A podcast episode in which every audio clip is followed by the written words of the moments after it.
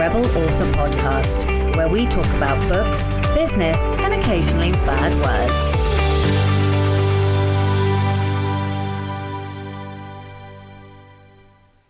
Hello, Rebels, and welcome to episode 132 of the Rebel Author Podcast. Today, I'm talking to Nora Phoenix, and we're discussing niche genres and how to succeed. But first, to well, it's not last week's question anymore, is it? It's two weeks ago. but it is. I fuck it. I'm gonna I'm gonna roll with calling it last week's question because that's what I always say. but uh, yeah, we are looking at two weeks ago. So the question was recommend me a craft book. So Erin J. Steen said Writing for Emotional Impact by Karl Iglesias. Um, there are lessons on YouTube too. So I actually have that book. I haven't read it, so I'm going to bump it up my TBR. Erin McKnight said This was such a great episode. It gave me uh, so much food for thought on my whip. The best craft book I've ever read is, uh, or the best craft book I have is The Emotion Thesaurus. It's a lifesaver. I agree. I love The Emotion Thesaurus. Meg Jolly said, um, Wired for Story. This was a helpful grounding in how brain science can be used to hook readers that will absolutely help me improve my craft game in several key aspects going forward. I actually have um, both the audiobook and the physical book of Wired for Story, and I haven't read either, um, so I really need to up that as well. All right, so this week's question is What are your favourite in person events? The book recommendation of the week this week is The Shadows Between Us by Tricia Levenseller. So, um, it has been a while since I sank a whole book in one evening. Um, now, I almost sank this whole book. I think I'd read mm, maybe 50 pages. Um, and I got in the bath and I started reading, and fuck me, I could not put the book down. Now, um, it was it was delicious. Um, it's it's not a literary book, um, but it was engrossing. It was tantalizing. Um, the tension. It was an enemies to lovers fantasy uh, romance and the the main character is morally grey and oh my god i just loved every second of it. I couldn't put it down. It was like a really indulgent guilty pleasure for me. Um, and yeah so i'm highly recommending that if you like enemies to lovers story stories then you should have a read of that. Now the only thing that i will say is that it looks like it's on pre-order again. So i don't know if they're doing like a big rebrand or something um, but yeah, you may like I found it on the book depository, uh, but I had my copy from before, so I don't know quite what is going on with that. But definitely put it on your TBRs. So, in personal news and update, um, oh my god, it has been a week. Um, so I don't really remember, like, time is a bit of a lie, but uh, obviously, you know that Atlas had COVID for a second time and um, he went back to school and then he got sent home from school. And then we've had car troubles and car rescue trucks coming to us. And then Atlas got bitten by something which caused a load of problems. He's fine. We're all fine. The car will be fine. Uh, but it's been a week of a lot of interruptions and disruptions to the normal working schedule. So I've basically got fuck all done this week, which obviously makes my achiever wildly unhappy. But, you know, these things happen. That said, we did have the launch of the Rebel Diaries anthology, and I am so fucking proud of each and every single one of the authors in the anthology, and actually of all of the authors that submitted. It takes an awful lot to submit your work um, to a, uh, uh, a judging panel, and we had stacks and stacks and stacks of amazing stories and it was a real honor. I was really humbled at the number of entries uh, that we had. So thank you to everybody who submitted. And um, hopefully you enjoyed the little sneak peek uh, that i popped up as an extra episode last week where everybody uh, sort of narrated a minute of their story. And yeah if you haven't got yourselves a copy please do. Please go and support all of the authors uh, who who took the time to submit and and the ones who were lucky enough to get into the anthology. Yeah and then what else? Okay so i've also had a BookBub uh, crazy weird timing but the book bub was was on the launch day of the Rebel Authors Di- uh, Rebel Author Diaries. Now, I am going to do a full report on this because it was like a whole big project. Um, I went from uh, basically redoing all the back matter, all the front matter. I've redone the blurbs, I've done categories, I've literally redone everything. And I am now tracking the downloads, the free downloads, the conversions, and the sell through uh, to books two, three, and four. Um, and I have got uh, multiple newsletters booked for the next few weeks. So um, I should think by probably June, I will do a really big write up of this uh, to explain everything that I did, how I did it, uh, the lessons that I've learned, and the results and the money spent. So, um, yeah, I'm really excited to share this information with you because I think quite often we don't hear about results and numbers and things. And I really don't mind sharing any of this information. So, yeah, that's what I'm going to do. And um, so I'm excited about that. What else? In terms of work, I am trying to get the slide decks done for this Enemies to Lovers course, and I've also been working on the next non-fiction book, so The Anatomy of Writing How to Read Like a Writer and Teach Yourself Craft. So, this book, I don't know I don't actually know if I've talked about it, but essentially, this book is um, showing you how to really deconstruct your genre, how to understand what a writer is doing well, how to learn from that, how to implement it without copying, how to, yeah, basically, how to be more um, intentional with your reading and get more out of your reading so that you develop and teach yourself craft rather than having to rely on other people to teach you craft. So, um, that's what that book is. And i i have had another idea for another book. So for a non-fiction book um, that's different. And i'm very very very excited about that one. And i'm really trying hard not to have shiny magpie syndrome. Uh, but i do kind of have a bit of that. So i think over the next couple of days i'm probably going to allow myself to sit down and just outline and chuck some well not outline non-fiction but chuck some notes down chuck some ideas down look up some resources and bits and bobs. Um, because I am very excited about it. And I am probably going to go back to back and write the second one uh, straight away because I'm that excited. Um, so, yeah, next week I'm going to London Book Fair. I will be there Tuesday, Wednesday. I will be in London on Thursday, but I don't know that I'm going to go back to the fair on the Thursday. I usually just do the Tuesday, Wednesday. So uh, by the time this airs, it will be Wednesday. So if you're at the London Book Fair and you happen to be listening, then do try and find me and come and say hello. Um, so yeah, next week is going to be full on. I'm very excited about next week, and then um, yeah, and then I should be more back to normal. The following week is still uh, Easter holidays in the UK, so uh, the kiddo will be off. But I think my mom's going to have the kiddo, so I'm hoping I should be able to catch up because fuck me, the disruption to my working schedule. I I I have had barely any working time this year, so I am really quite behind on where I should um, but yes, so anyway, I am excited. The rebel of the week this week is Scott Williamson. So, Scott is a patron and he is a wine merchant. and he gave, sent me this delightful gift that was also equally antagonistic. So, basically, uh, for those of you that know, my, one of my favourite authors is V.E. Schwab. I think she is amazing. I love her writing. I love her stories. I love everything about her. Um, but you also know I'm wildly competitive. So uh, I don't know how it even came about, but basically, it came about that I sort of watch how many books Victoria Schwab reads every year, and it became a bit of an in joke with the patrons that I was competing, even though I'm not really competing, but like it became a joke, and so I just went with it. And anyway, so Scott. the little bugger, um, went to one of Victoria's talks and he got a, a book signed by her and then he handed her a second book. And what he said was, This is for my friend Sacha, who is in a secret competition with you to read more books. To which V.E. Schwab responded, Well, as long as I'm winning. So I am sure that all of you guys can understand how much that antagonised me. What with having competition as my number one strength.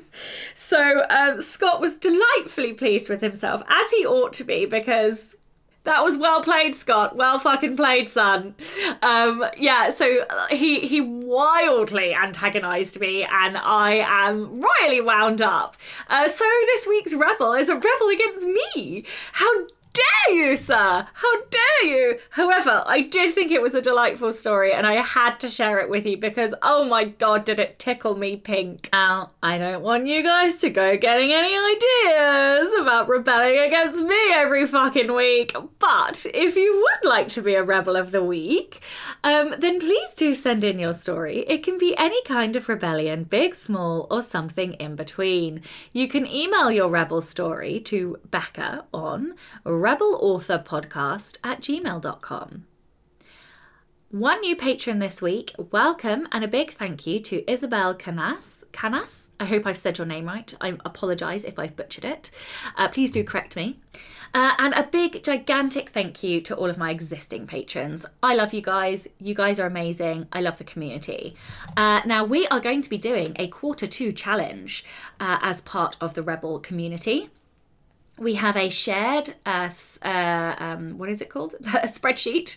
Um, and we are going to have uh, we'll try to have one person host a week each week. So 12 hosts or, or six hosts doing two weeks or whatever. And um, during that week you can do whatever you like. So for the the weeks that i will host i will do randomly timed um, sprints and live sort of zoom sprint sessions. I know um, other people I, I also might send some sort of voice memo encouragement other people are thinking about doing other different types of um, motivation, and we will all check in weekly. So if you would like to join that uh, quarter two challenge, then you can.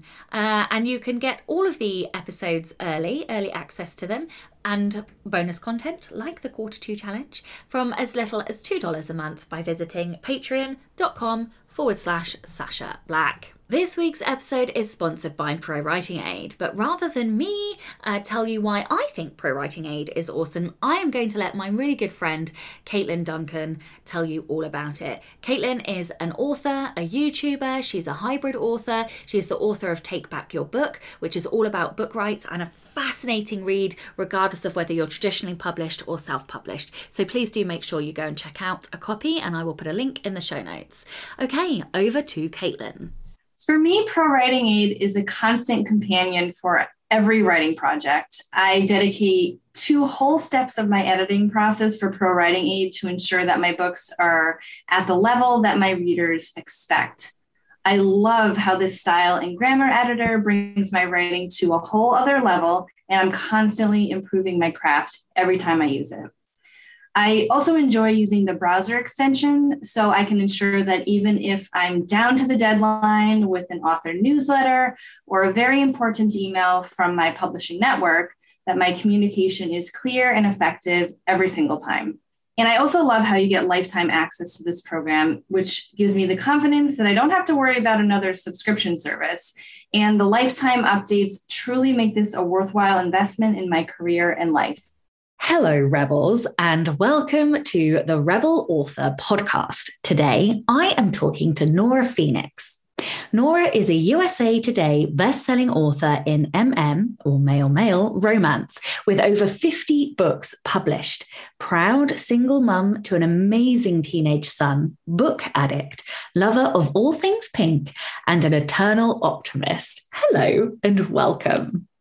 Thank you so much for having me. Thank you for joining. Um, so, I think I actually may have stumbled upon you, possibly uh, uh, because of Becca Syme. Maybe I think I feel like you may have been in the office once or twice. I don't know. I can't remember. But the time that I definitely saw you was 20 books to 50K. I w- I wasn't in attendance, but I was kind of one of those virtual um, attendees. And oh my goodness me, I absolutely fucking loved your presentation. I like, I think I've watched it four times now. So, well, thank you. Yeah, no, I literally you probably like know it better than me then. I'm just like trying to like draw out every single atom of like brilliance from you uh, from from that session. So yeah, um, it really resonated. I think because we both share competition and Achiever, um, and everybody who listens to the podcast, everybody can drink already. Like there's a whole on running joke about how many times I mentioned fucking strength. So Anyway, would you like to tell everyone a little bit about you and kind of your like your journey? How did you get to where you are today? Yeah, my journey is um, is a long one. that's uh, that's really. I'm one of those people who started writing stories as a kid. So really, I've always loved reading. I think my mom took me to the library when I was a toddler, and I became a member. And I just kept on reading and reading. And then, even as a child, the stories were in my head. Like I I I, I, remember making a magazine for my family when I was eight years old with stories oh. I had oh. written. Totally cute, I know. Um, and then as a teenager, I got a little more serious. I had a typewriter. This is all pre-computer, you know, times obviously, and by hand. I still have the stories. I mean, they're technically really bad, but they're incredibly cute and adorable and super romantic. As a you know, 14-year-old teenager can imagine things. Um, and it's always been my dream. But then, you know, reality kicks in. Um, you have a high school counselor who tells you that being an author is not a viable career choice. Mm-hmm. And so um, I became, I decided to study history. I'm a licensed uh, history and social studies teacher in the Netherlands. I, that's not, I'm from the Netherlands originally. That was not going to happen. I love the history, the teaching part, not day in, day out. I love teaching I love teenagers. The combination, no, no. Um, so I had all kinds of jobs, but in the back, that really that urge, that need to write was still there, and so I kept plugging away at it, kept writing, but always as a hobby. And then in 2016, my um, ex-husband and I, then husband, uh, uh, split up. We divorced, and I had a choice. It was basically now or never. Um, I was going to have to support myself, and so it was either get a full-time job or take the jump and make something out of this writing thing. And with a courage I didn't know I even had, I decided to take the jump. I was really fortunate that my ex-husband was incredibly supportive. He still is um, and so he he financially supported me for the first two years. He said, "I will make sure that you can dedicate yourself to this full time," which is an incredible place to start to have that financial security for two years. But within a year, I made enough to um, support myself. I went from zero to 100,000 in the first year. So that was I didn't see that coming. Neither did my ex husband. We still joke about it because I had made a plan that said, well, maybe I can get $15,000 in the first year. And that was, I felt pretty ambitious. Um, so that was uh, 2017. And ever since, I've been writing and doing really well. I'm very happy and lucky in that sense. So that's kind of been my journey. What an amazing, amazing journey. Oh, I love it. I get goosebumps even listening to it. Like, what major wins as well, right? Thank um, you. Yes. yeah, you should be massively proud. And yeah, I want to learn all of the things and talk to you about all of the things. Um, so, your session at 20 Books was all about killing it in a niche. Yeah. Um, so I, although we we have sort of listeners at all different ends of the spectrum um, in terms of writing and, and being indie authors, I wondered if we could start at the beginning. What is either the definition or your definition of a niche? Is it determined by like the number of titles in a in a genre? Is it by the number of likely sales? Is it defined as anything that isn't the most popular genres? Like what is a niche? I don't even think there's a real definition of it. The way I see it, it just means that you have divided up a certain genre into a smaller subgenre that you are specifically targeting. Um, I would consider, for example, cowboy romance is a subgenre of contemporary romance, at least if we're talking about contemporary cowboy. You can also go back into Western times, but um, I don't know if I would call that a niche based on the number of sales. I'm not that familiar with other genres, but I would definitely look at is this a limited market or is this already completely flooded? When I started writing MM romance, male male romance, it was definitely a niche. It was a lot smaller than it is now. Um, you know, I'm, I'm entering my fifth year of, of writing in this genre, and a lot has changed. Um, we have a lot of new authors coming, also a lot of new readers. Uh, luckily, the the the market is growing. I think at this point it still is a niche, but it won't be for much longer because we also see some very popular contemporary romance um, people writing MM, which I am a huge fan of. Sarina Bowen is an example. Um, I, I love seeing that. Absolutely love seeing that. So I think we're right at that point where maybe in a year or two, MM romance won't know won't be a niche anymore because it's just grown too big. So I do think it's a combination of sales and popularity, um, but I don't think anybody has very specific numbers on that. Yeah, I think LGBTQ plus fiction in general is becoming a lot more popular.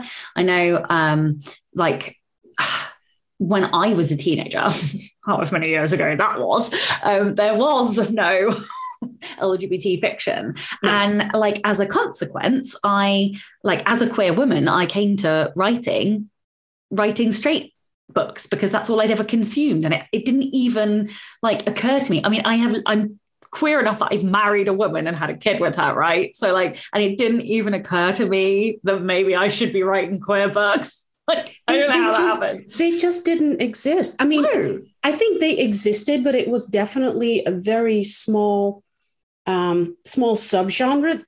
But also pre Amazon, a lot of those books weren't simply not accessible. Mhm. So I think, you know, as much as we can all bitch and complain about Amazon, and trust me, I do at times, but one of the things they've definitely done is open up the, the publishing market to a lot of, of genres that otherwise wouldn't have had a chance. And I think um, queer fiction in, in the broadest sense and queer romance is definitely exa- an example of that. I don't think it would have had the popularity it, it has now uh, without Amazon opening the doors, basically. If we had to rely on um, traditional publishers, it, it, it wouldn't have happened, or much later, much later. Mhm. I agree. Okay. So lots of people say, you know, find a niche that's hot. Um, they, you know, read in that niche, do all of the things about learning about that niche. So I wondered if we could take a minute to talk about assessing a niche. Um, how do you know if it's financially viable? Uh, like, I suppose by definition, a niche means a smaller part of a market, and therefore it's going to mean lower sales. Um, and I know that you mentioned in your presentation, um, I think you gave some specific numbers that were something like 21,000 sales and 40,000 odd um, KU page reads, as um, those were the numbers for one of the most popular books in your genre. And that was sort of the ceiling. So I just wondered, yeah, like, as somebody who is very good at assessing a genre and you know understanding metrics and things how do you look at it how do you how do you do that assessment Well, as much as I was drawn to MM romance, uh, before deciding that that was a genre I was going to write in, I did do that assessment. Now we weren't at that high ceiling back then yet. This is this is really an example, the numbers that you uh, quoted of how much we've grown. Um, what I did is is simply look at the top fifty in in that genre. Now, in our case, we have the the benefit that our niche is also a category on Amazon, gay romance. So I would go to the gay romance category, and for a couple of months, uh, I simply kept track of what is the ranking of the top 50 in the Amazon overall store, because that will tell you roughly how much income they're generating. Now, it's always a guess because nobody knows how Amazon's algorithms work, and we never will know because obviously that's a trade secret. Completely understand. But if you see the top five at any given time in gay romance fluctuate between say a number 25 in the overall kindle store and a number 250 then you know that money is being made. Those are those are good numbers. But you also want to look at the whole top 50 where are where are the others ranking? Because if it's just one or two authors that are really popular that doesn't mean you'll be able to get those numbers. But if you see a broad range and i think in in top 10 in in, in gay romance we see probably uh, I want to say probably the top 10 is usually under a, the ranking of a thousand in the whole store. That's money. That's money making rank. Um, so that will tell you. But you also need to look over time. You can't pick just one week because we've had weeks where I, I remember when um, Royal Red, White, and Blue came out. Is that mm. what it's called? Royal? Yeah. That. Red, White, and Royal Blue. Red, White, Red, White, and, I was like, I'm Casey McQuiston. Yeah. Look, I absolutely love that book. It was fucking fantastic, but it would not get out of the top 10. Like we've had that damn book in the top 10, I want to say for a year, and then the publisher would discount the ebook and it popped right back up. Same with Call Me By Your Name, which by the way, we can debate whether or not that's a romance, but you know, whatever those books like that, the heavy hitters within the the trad pub, they throw the numbers off. So you really have to look at, and you know, over time, a two three months will give you um, a good idea of is this genre viable in terms of sales. That's the only way you can guess. There's some um, there's some estimates from I think it's Kindlepreneur who does that. Um, they estimate based on the sales how much people make. Uh, they're off they're, yeah, they are. I, have checked mine and they're like, I've checked mine and I'm like, no, no, no. Yeah. like, okay. Yeah. yeah. Mm. So. Okay. And so is, I guess, a thousand is kind of like the ceiling, or do you look at it like more cumulatively? Because I suppose so when you started were they still at a thousand or that's where they are now? I, am i am asking selfishly because i'm looking at like some genres and i'm like oh not really sure like whether or not mm. this is going to continue to grow. And like the the the competition in me like that risk person who is willing to take risk is like i think this is going to grow and so it's worth going in now.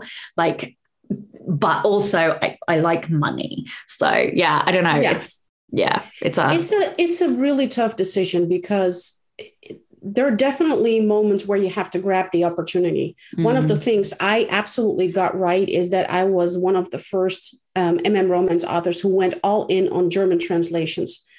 Um, I had released a few, they did really well and then i was like okay if i want to grab this market because i i looked at the numbers and i was like there is money to be made here. If i want to grab this market i have to rapid release. And so i invested heavily in translators um, and release books.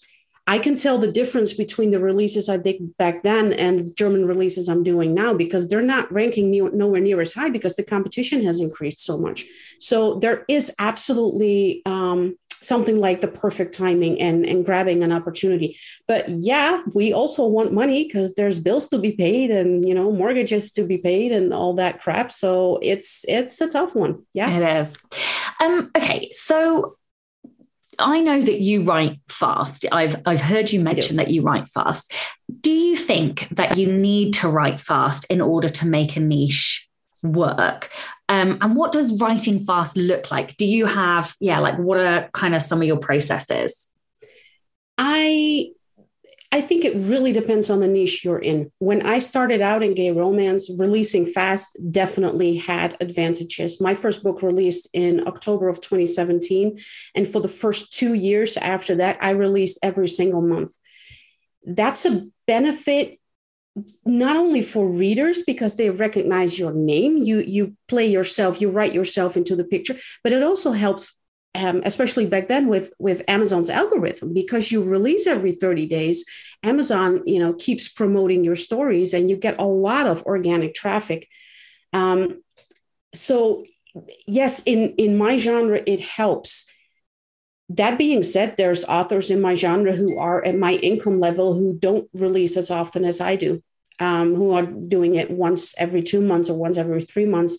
It, it really depends. It also depends on the on the niche itself. I think there are um, several subgenres where readers don't expect the fast releases. It, it works for me and it happens that I'm a fast writer.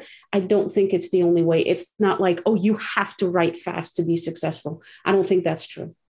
And what are some of the things that you have done or tweaked in your process in order to make you to help you write fast? I am. Um, I've definitely embraced uh, dictation, which was a, was that was a learning curve. I really struggled in the beginning because my brain functions differently when I write than when I talk.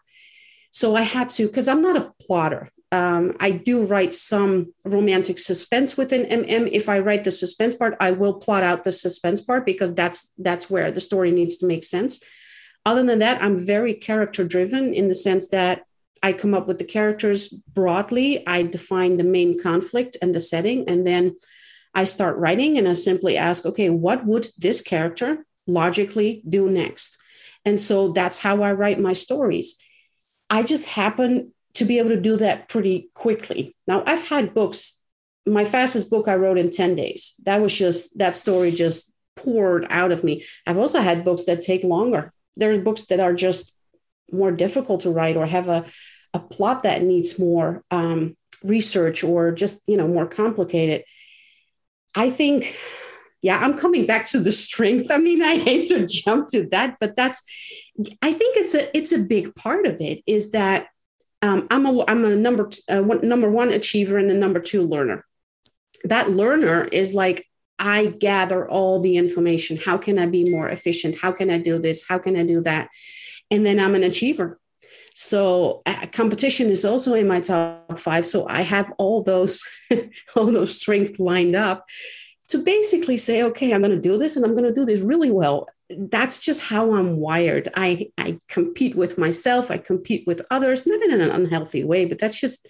You're talking to number one competition. There is no unhealthy competition here. Like we are all good with the competition. well, I mean, there's this, you know, a rising tide lifts all boats, and we're not competitors. Look, when it come down, when it comes down to it, we are competitors. I mean, not if you're not in the same genre, but as much as I support and, and love my MM romance community, in a way, we are competitors. So I do help others to a certain degree. The bottom line is I need to pay my bills, not everybody else's.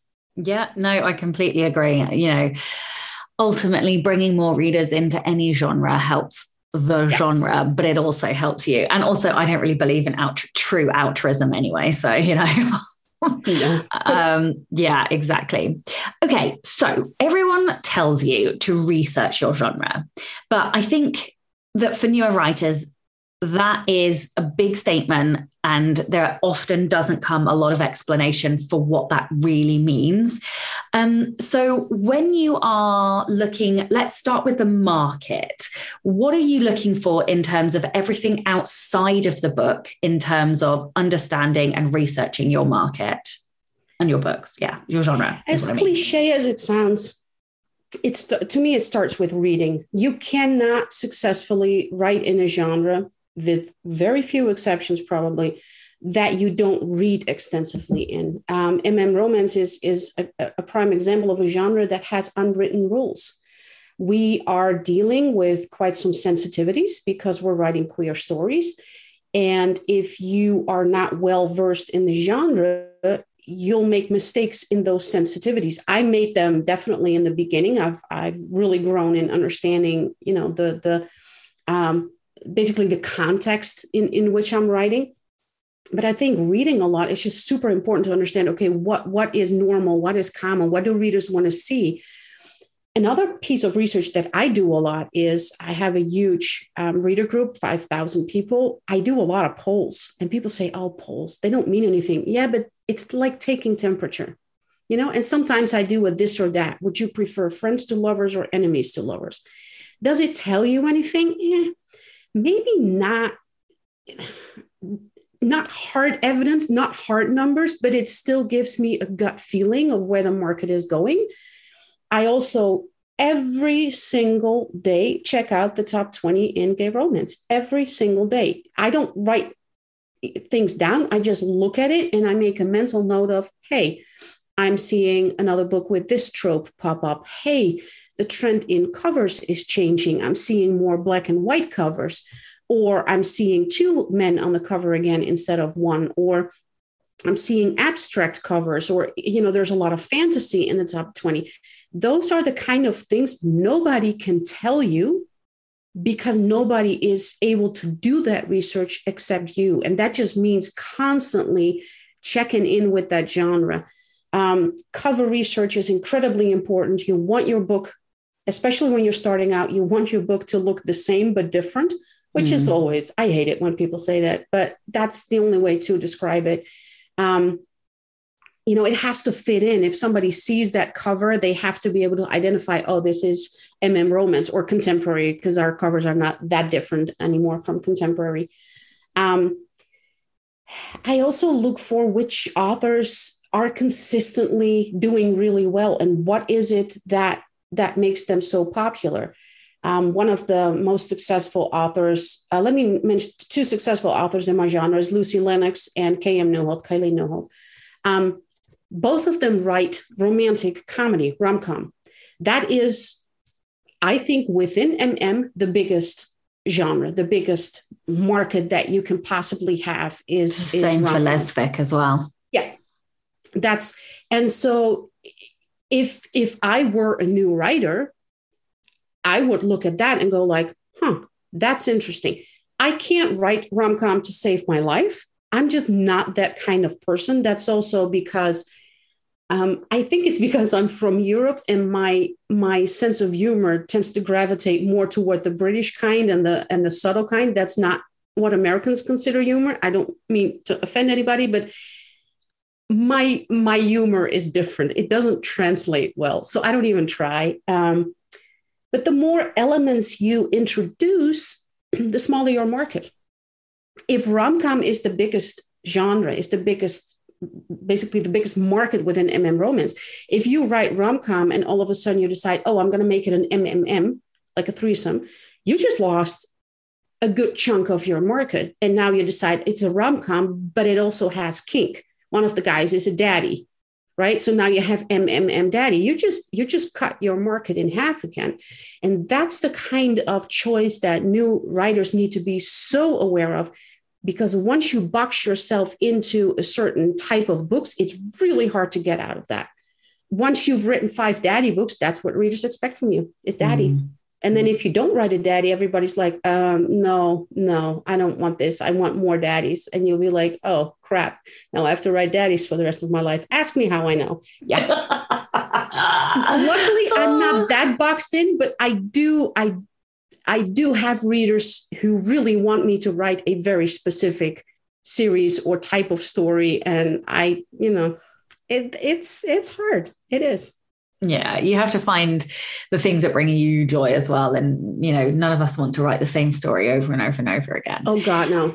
Um. So how how much do you read in the genre? I have had a couple of patrons sort of say questions like I can't find books that I like in the genre that I'm writing in. I, I can't the the Amazon markets are blurry because there are books that look like they should be in the, this niche but aren't necessarily in the in this niche. So like i mean how how much should we be reading in in these genres i suppose is the first question. How do we how do we understand what is right in that genre in terms of the books in those markets? And how do we uh, work out the ones that are just playing the game in terms of categories and keywords and and things like that I think success is a is a big um, determinator. I think um, people who cheat on categories ultimately they're never going to make it.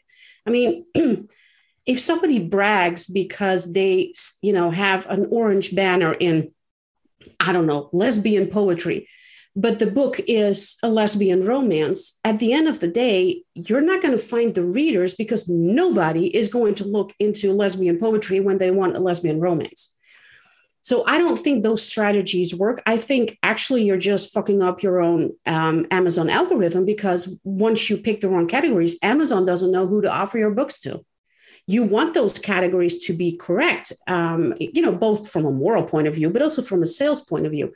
Now, the problem we have in gay romance is that it's it's one category. Everything that is MM romance is in that category, whether it is contemporary, historical, fantasy, um, uh, MPreg, which is you know male pregnancy, fun subgenre that we have, whether it's kink, daddy, everything is in MM. That is a problem because it's really hard for readers to pick out which subgenres within MM they would like and which they won't to see in terms of content look i read pretty much everything i don't have i have some triggers everybody does um, but i don't have a lot of of tropes where i say on principle oh i'm not going to read that. I don't read a lot of second chance romance. That's a really weird trope. I just don't like it. I've read very few second chance romances that i really like. So that's just a personal thing. That's nothing about quality.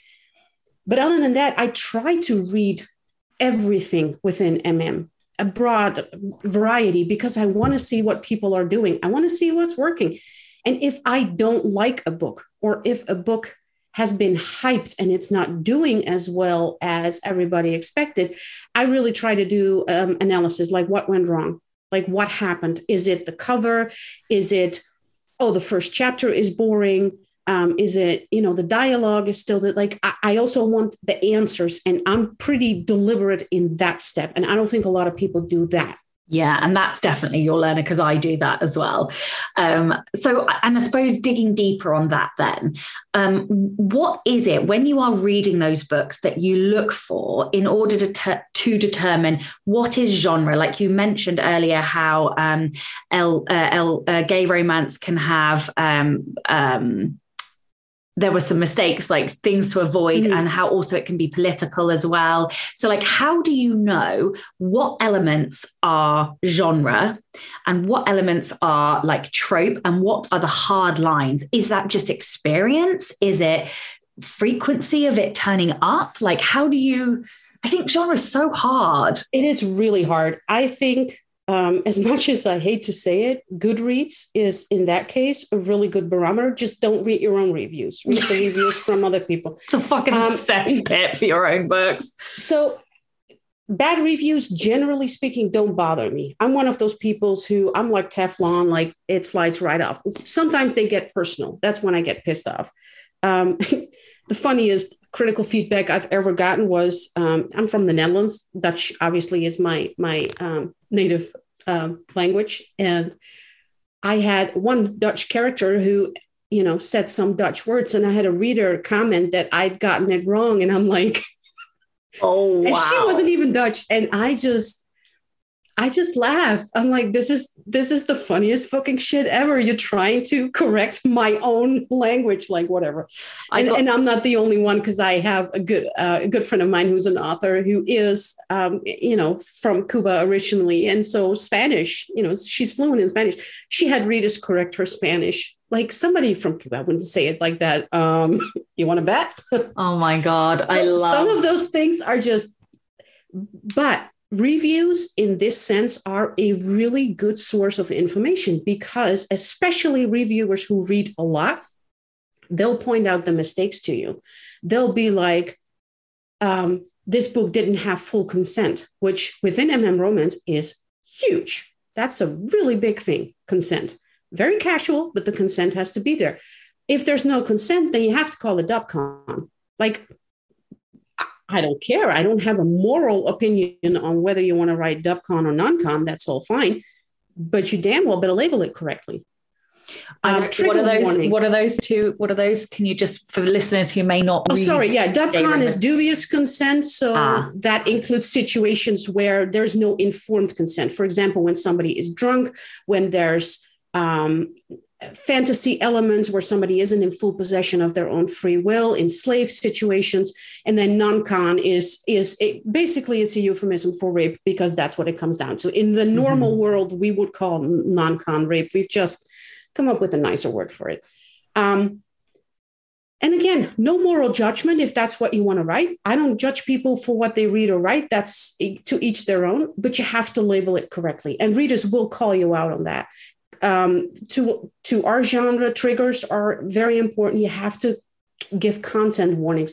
You don't need to do it in the blurb and then just say check the trigger warnings or the content warnings in the front of the book and make sure it's included in the look inside. So readers can use the look inside feature on amazon to see okay this book has a content warning for domestic abuse. Okay that's a trigger. I don't want to read it. Um, issues specifically for MM are um, condoms, safe sex. That's a huge one. That's just, you cannot just skip condoms. You have to have a reason. And the reason can be a two line dialogue saying, a character saying, I'm on PrEP. How about you? Oh, I'm on PrEP too. There, problem solved. But you have to address it. Readers expect that, and some readers get upset if you don't. That's one of those unwritten rules but you will pick up on that in the conversations on Goodreads because that's the shit that readers will call out. They don't do it nicely, but Goodreads is a reader platform. They can say and do whatever the fuck they want. I don't get involved. I do use it as research. Mm. Oh, I think this is amazing. This is such, such good information. Thank you so much for answering in such detail. Um, okay, uh, one of the things that I thought um, was interesting that you mentioned uh, in the presentation was around the differences between writing to market and writing to trend. So I wondered if you could just give a quick um, sort of explanation of the differences. Yeah, I think this is this is. Uh where a lot of people are really confused. They constantly use the terms um, interchangeably, and they're not the same. Writing to market simply means that you have chosen a specific market audience and that you write your books in such a way that it appeals to that audience. Now, that doesn't necessarily need to be a big audience, that can be a very specific niche. But you're writing in a way that captures that market let's say I am writing a book specifically in MM romance for readers who love daddy kink. That means the book has to have daddy kinks. That also kink. That also means I have to hit the the feels and the subtropes and the elements that readers who love daddy kink expect which is probably a spanking because that's really something that a lot of readers love. Um, the don't we all? don't we all? Well, I mean, in theory, yes. In reality, yeah. but it's you know readers express what they want. Oh, I like it when you know the daddy takes care of his boy, or where the boy comes home from work and he's all excited, uh, you know, all exhausted, and the daddy, you know, gives him a bath. Those are the tropes the, the elements you need to hit to write to market. Mm. Writing to trend simply means that you are keeping track of what's popular on Amazon. You see something that is basically crosses with whatever you're writing and you jump on that trend. Now, I'm once again going to mention Daddy Kink because it's a, it's a little more mainstream now, but Daddy Kink at some point was a huge trend within MM it became wildly popular, I happen to be one of the first authors who jumped on it. That was writing to trend. It is to this date still firm hand my best selling book because the trend was right there. I wrote that book in 10 days. I had a really good story in my head. my God. I was I got the idea while traveling in Australia of all things. And I was the story was so strong, I started writing by hand. I sent, I took pictures, I sent the handwritten stuff to my PA and asked her to type it out. I because I didn't have a computer on me. My God, that was fun. 10 days, I wrote the book. It's still my bestseller because I was able to pivot very fast and jump on that trend. But in order to catch a trend, you have to write fast and you have to really understand the trend. It's a risk you're taking because trends happen one day, they're gone the next. I mean, Twilight, the vampire thing, that was that started out as a trend. All the books that came after Twilight, all the vampire books, uh, Fifty Shades of Grey. Holy cow! That yeah, billionaire billionaire yeah. romances started as yeah. a hot trend. There's a whole trend, and so if you happen to write something that fits that trend, please by all means jump on it. It can make you really good money but it has to fit. If you usually write sweet cowboy romance and Fifty Shades becomes a hit, and all of a sudden you write a you know BDSM romance, no, nobody's that's not going to work. It's not on brand for you. Daddy Kink for me was on brand. I'd written it before in in a smaller sense. It was very on brand, and I think that's why it worked. Mm-hmm. Okay let's say you found a niche, uh, you found a genre, and you you've written the book or you've written a couple of books, and you're you're you're ready to go into it. How on earth do you build a platform in advance of a launch? I think this is um, for a lot of authors the hardest part is in general marketing that's because marketing is selling and most of us hate selling because selling gives us you know a bad taste in our mouth. Whereas i love um, selling because it means money. Yeah well there's that. Like uh, you know i don't mind selling so much if it helps me pay my mortgage as long right. I think um to me i think the the um, i mean everybody knows you have to build a network on on you know on social media platform go on twitter go on on facebook on tiktok whatever uh, whatever fits your um, character and your um, strengths best. I'm not on TikTok because I'm not a video person. Um, but I think, you know, and a lot of people do really well there. That's awesome. What I think is a step that a lot of people forget is networking with other authors. And that to me has been the single most important thing I've done in building my platform. I had a reader group with over 500 people before I'd ever launched my first book. I'd ha- I hadn't, I mean, I was writing it and I was, you know, promoting it, but the book hadn't released yet. My reader group started in August of 2017. My first book released in October. By the time my book released, my reader group had grown to 500 people. So, how did I do that? I got a little lucky there and I did some things deliberately but I networked with all the uh, other authors in my genre. I really network. And the way you do that, for me, this is different, I think, for every genre. My genre is really active in Facebook groups. Like every author has a reader group. And so I joined all those reader groups under my author name as Nora Phoenix, uh, which, you know, obviously is a pseudonym, a pen name but I joined all those reader groups and I became active in their reader group, not about me, but about them, genuinely saying, Oh my God, I, I read your new book. It is amazing. I love it. Um, and if you do that consistently, you are now on the radar of those authors. People may not remember you consciously, but they do subconsciously. And when your book releases and they see your name pop up, they'll be like, oh my gosh, that's that woman who's so active in my group and always so enthusiastic and promoting my books and whatnot. I'm gonna, I'm gonna wish her a happy release day. I'm gonna promote her book. Then if I ask them, hey, can I do a takeover in your group? Can I post about my new release? They'll be like, sure.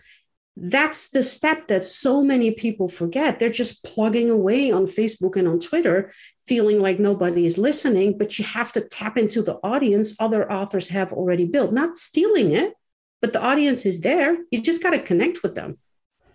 Um, something else I did is go to um, a, a, reader conference before I had released my first book. Um, there's um, um, a, a, conference for MM romance called Gay Rom Lit, GRL, which is every year in October. And so in 2017, I went to GRL, which was in Denver at the time. And I hadn't, my, my first book would come out a week after GRL that timing turned out to be absolutely perfect. Like I could not have picked a better timing because I met all these readers as a fellow reader. But at the same time, as soon as you get to know people, they're like, "Oh, who are you?" Well, I'm also, you know, my my book is coming out next week. You can you can do it very organically. You don't have to sell. You just tell them, "Hey, I'm also an author," and you know they were, "Oh, like, oh my gosh, what's your book called? I'm going to pre-order it." So my first book had over 100 pre-orders for a newbie author out of nowhere, over 100. So that's how I did that. Now, here's the caveat. I'm an extrovert. I'm an introverted extrovert, extroverted intro, however you want to see it. Like, look, I love people, but after like, I don't know, 24 hours, I need some quiet time and everybody needs to shut the fuck up because I need to recharge and then I can take people again. I'm like that. Um, I'm easy. I talk easy. I'm social. I can make connections. That really, really helps. I think it's a lot harder for people who are naturally introverted and have more social anxiety or, um, you know, anxiety about social situations. That makes it a lot harder. So I don't mean to make it sound easy it was mm. for me it's not for others i completely understand that yeah i'm i'm a i think i i think i call it an ambivert because i uh when i am in a conference i'm it's all game face there's a competition talking but like it is it's it's a, it is it is game face and it's all the talking and then i'm like fucked for like yes. a week afterwards but i can do it i can do it and i can you know be buzzy and you know whatever else and smile and uh, you know inside i'm puking in the corner and rocking but it's fine. We can do it. And then afterwards i just quietly die for a week. Yeah. Anyway. I recognize that. I like that. I like yeah. that word. Yeah that's yeah that kind of says it. Yeah. Um, okay. So do you have any advice on release strategies? I think it really depends on how often you release um, because I release every month or not entirely anymore, usually every six weeks, give or take. it's a little harder to build that same level of excitement and go all out for every release because I have so many. I think if you release four books a year, you're much more able to build that momentum and you should build that momentum.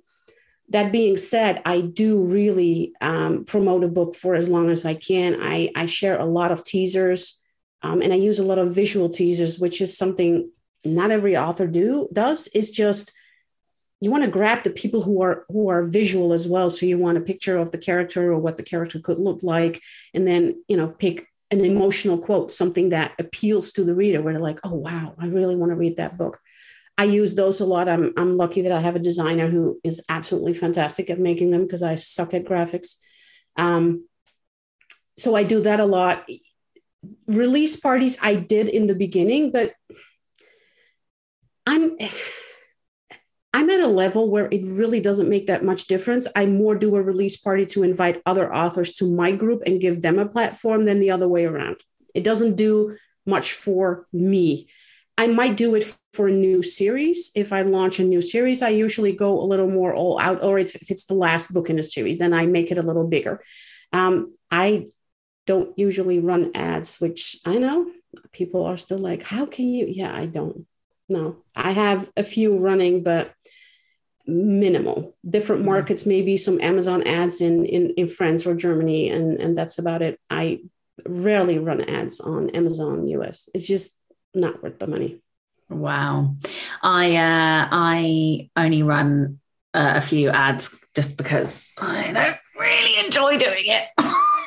Well, um, but there are but there are other ways to market as well, which I find much easier and um, you know.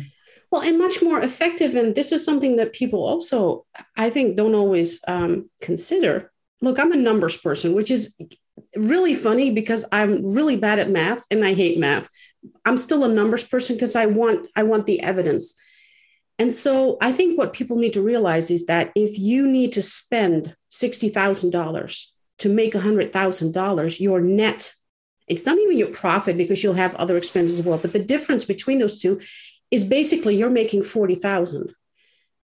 If I don't run ads and thus I only spend 2,000, but I make 70,000, you're saying, well, you make less than me. Yeah, but I also spend a hell of a lot less. Mm-hmm. Like you're down the line on you're you're talking about 40,000. I'm talking about 68. That's a huge difference. That's what I'm looking at. I'm sure I could sell more if I ran ads, but I've done it and to me, it's not worth it. The time and money I need to put into that is not making me more money in, you know, in terms where I'm like, oh, that's at the same level. It's not uh, worth it. No, I spend about an hour and a half a month on ads, and that's about it. And then I and then I do a 10 minute check about halfway through the month. I just can't be fucked. That's enough for me. 15, 15 minutes on every Monday, 15 to 30 minutes. I check my ads. I decide whether or not I want to run a new Amazon ad. If the timer goes after 30 minutes, I'm done. Yeah. Yeah. That's that shit. We'll be back next week. yes. I, I, just you get sucked into it and all the and I've done all the courses. I've done Mark Dawson's course and I've done all the courses and they all say something else or they all say the same and everybody's trying it at the same time. And at some point i'm like you know what? I i think i make more money if i spend my time writing books rather than filling at ads. So there's that yeah, I, I, think that is an amazing segue into my next question, which is bank over rank. Oh my God. Yes. What does it mean? But more importantly, the thing that I'm interested in is how does it affect or change business decisions for you? Yeah, in a huge way. So I'm about to climb on my soapbox here, people. this is something I feel really, really strongly about. And we've seen several changes in Amazon's algorithms over the year. And every time people panic, uh, we've had one a couple of weeks ago and new releases tanked and people were panicking. And now it's like, oh my God, they changed this, they changed that. What they change is the ranking. They don't necessarily change the bank that you're making, which is why I focus on the bank. At the end of the day, it's not my ranking that is in my bank account it's how much money I get from Amazon. I've had books that consistently ranked much lower than other books and yet made more money simply because of the way the sales were um, spread out or um, you know the the I don't know. There's so much that goes into an Amazon rank. So I tell people, of course, the benefit of rank is that if you rank higher, Amazon might promote your book organically. And that's definitely a benefit. Is it worth it?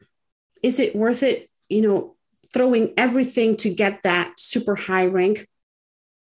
I I don't think it is. And that's like you said, how does it affect or change business decisions? Well, one of the decisions that it has uh, made very easy for me is is the decision to not spend a lot on on ads. Ads would absolutely improve my ranking, but it wouldn't improve my bank because at, at the bottom line, my bottom line would be much lower. I'm not willing to I'm not willing to spend that. It also means that my sales are more robust when Facebook a couple of weeks ago um, changed some things in Facebook ads because of Apple's changes in privacy, which, you know, as an Apple consumer, I'm really happy about. As an advertiser, obviously it sucks. A lot of people had huge problems with their Facebook ads and their sales plummeted. I, I, I didn't even see a blip because my sales aren't dependent uh, on, on ads. So most of my sales are organic readers who have read me, who, who are subscribed. I mean, organic, but you know, my newsletter, I've, I have a newsletter, 12,000 people. I have a 5,000 people uh, uh, reader group. That's, that's my primary marketing. And, and that's based on bank, not rank.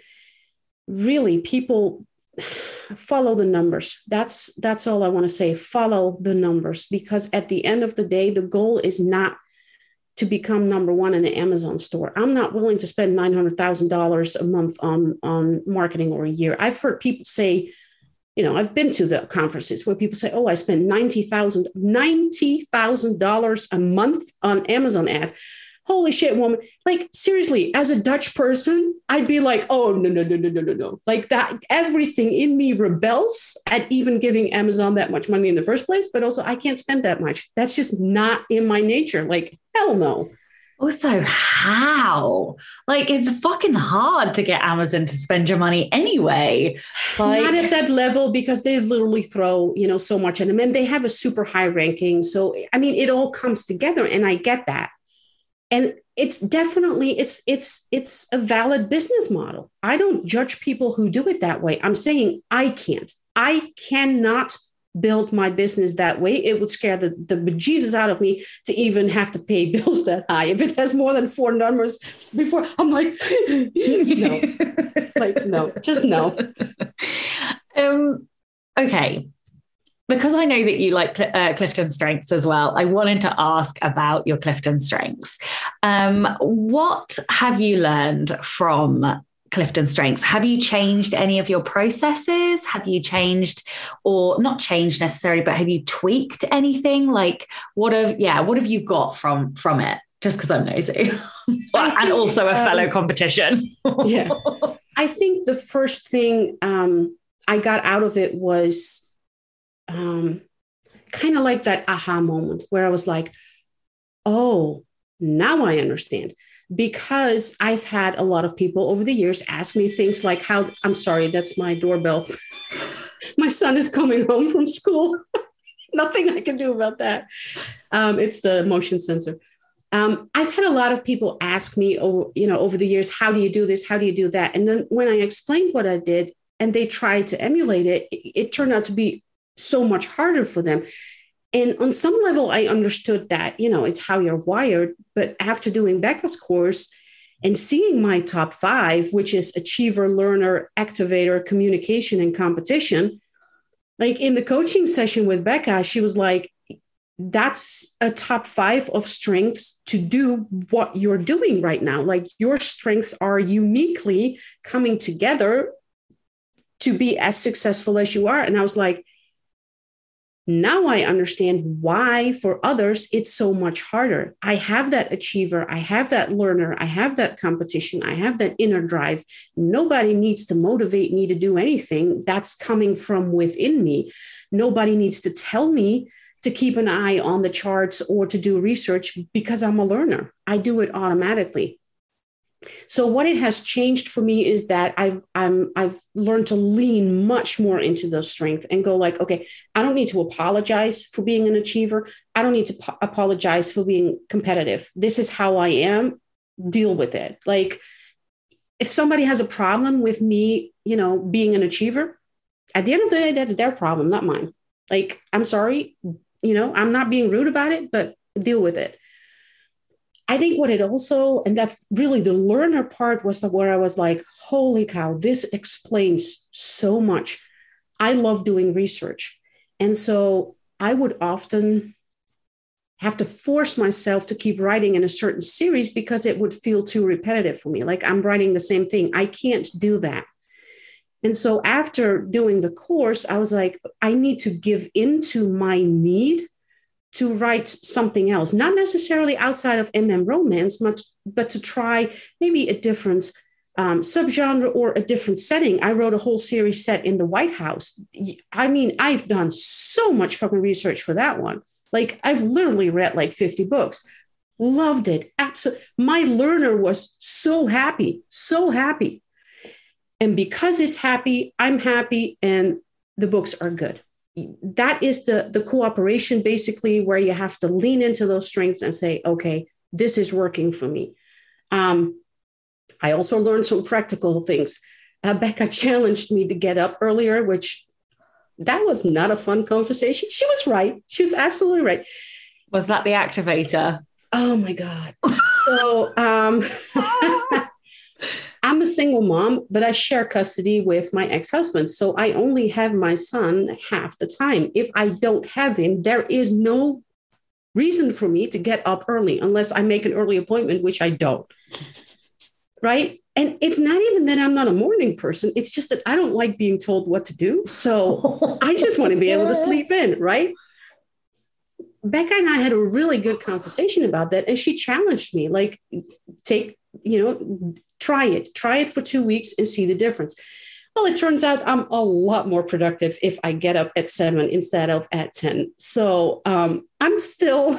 I'm still somewhat resentful about it because I fucking hate it. she was right. Becca, oh, man. Right. Yeah. Damn it, Becca. I know. Oh my God, that one killed me. Yeah. oh yeah, man. She uh, she is amazing. Like, oh, I definitely idolize her. I'm uh, my learner is so deep in the the pit of learning everything and just consuming strengths. It's uh, it, it's unbelievable. Okay, well, this is the Rebel Author podcast. So tell everyone about a time you unleashed your inner rebel. um, I really want to say when I decided to write instead of go the safe route and take a full time job. Like I could have gotten a full time job and be a boring, for me, not judging anybody, but be a boring, you know, eight to five person who had an income for my son and lived the comfortable life. And I took the risk. And that is not something that was normal for me. I wasn't by nature a risk taker, but I think it was because of the divorce. My my foundation had been shaken so much already. I was on such shaky ground that I was like, well, I might as well take this risk. Like I was discovering things about myself I didn't know. And um, I turned out to be a lot more, um, you know, a lot stronger than I had ever given myself credit for.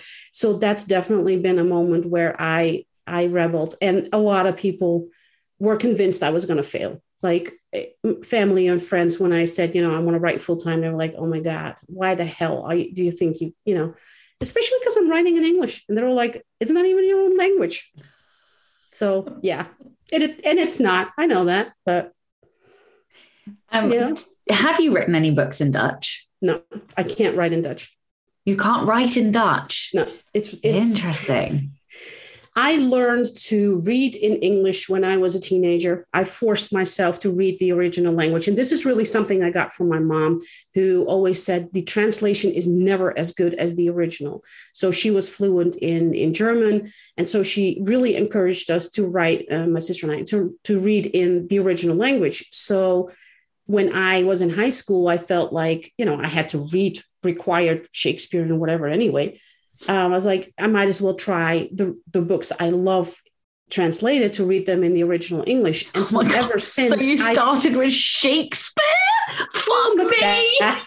Oh Macbeth. my god! Oh my god. Oh my We- I god! like, look, we, that was torture. I will admit.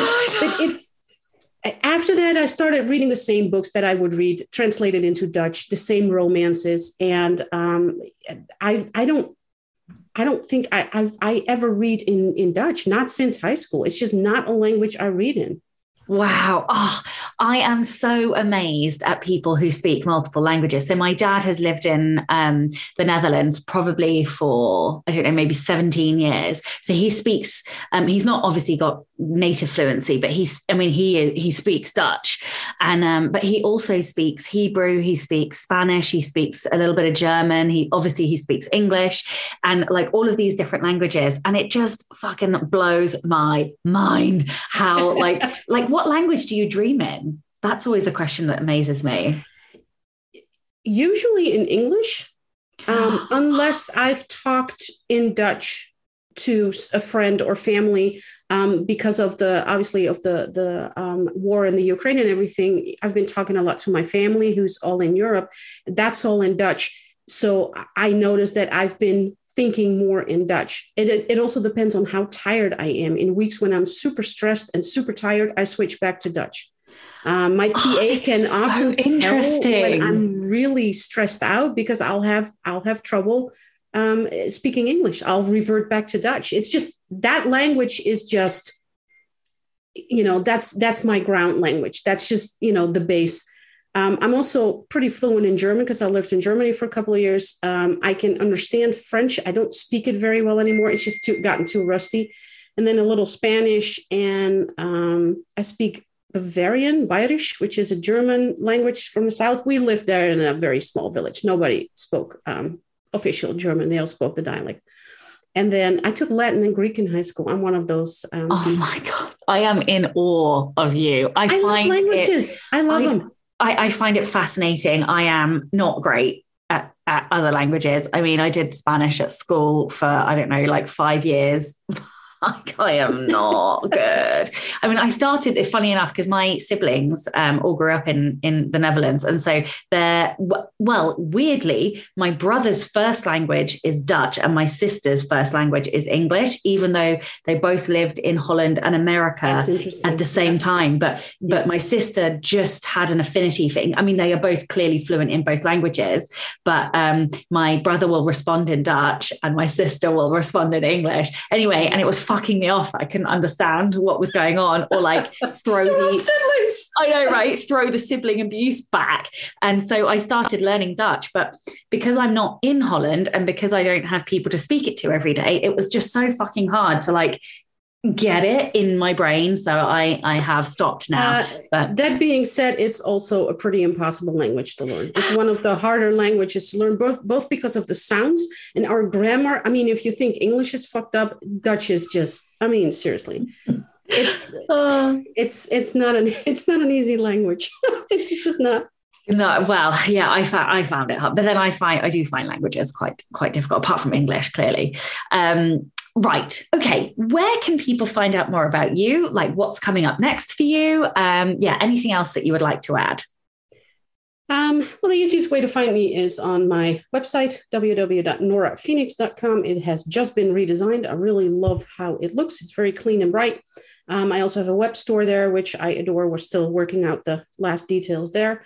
Um, Facebook, I'm huge on Facebook, not because I like Facebook, but because it's an easy medium for me. Um, I have a Facebook group called Nora's Nook, and any author is welcome to join, even if they're not in MM Romance, if they want to see how I run my group all I ask is that if there's a question when you join, is that they put in the question that they're joining as an author, because um, that helps us see why they're joining. Because you know, Facebook has its fair share of weirdos, unfortunately. Um, other than that, what's next? Um, I have a new release this um, this Friday. Geez, yes. uh, called Jilted Jaron, which is about a guy who gets uh, jilted, uh, basically dumped the day before his wedding. And oh, he's so sad. And then his fiance's brother takes him in. And obviously, you know, the guy thinks he's straight. They all think they're straight. And you know what? It's MM romance. They never are. So that's just a very fun, a little bit more lighthearted um, book and the first in a new series called The Foster Brothers. I'm really excited about it. Um, it's just, it's been a really fun book to write. So there is that. Oh, amazing. Thank you so, so much for your time today. I really appreciate it. And of course, thank you to all of the, the show's listeners and all of the show's patrons. If you would like to get early access to all of the episodes as well as random bonus goodies, then you can by visiting patreon.com forward slash Sacha Black. I'm Sacha Black. You are listening to Nora Phoenix, and this was the Rebel Author Podcast. Next week, I am joined by Holy Shit, Alix E. Harrow. She is one of my all time favourite authors. She wrote The 10,000 Doors of January. She wrote uh, Once and Future Witches. She wrote A Spindle Splintered. Um, and I just was very lucky uh, and got to read her sequel to A Spindle Splintered, which is a uh, retelling of uh, Snow. Um, Sleeping Beauty, uh, Mirror Mended, and fuck me, she is amazing. I adore her prose so, so much. So I was besides myself with excitement to get to talk to her. So join me next week for that. Don't forget to tune in and subscribe on your podcatcher. And when you have a moment, please leave a review.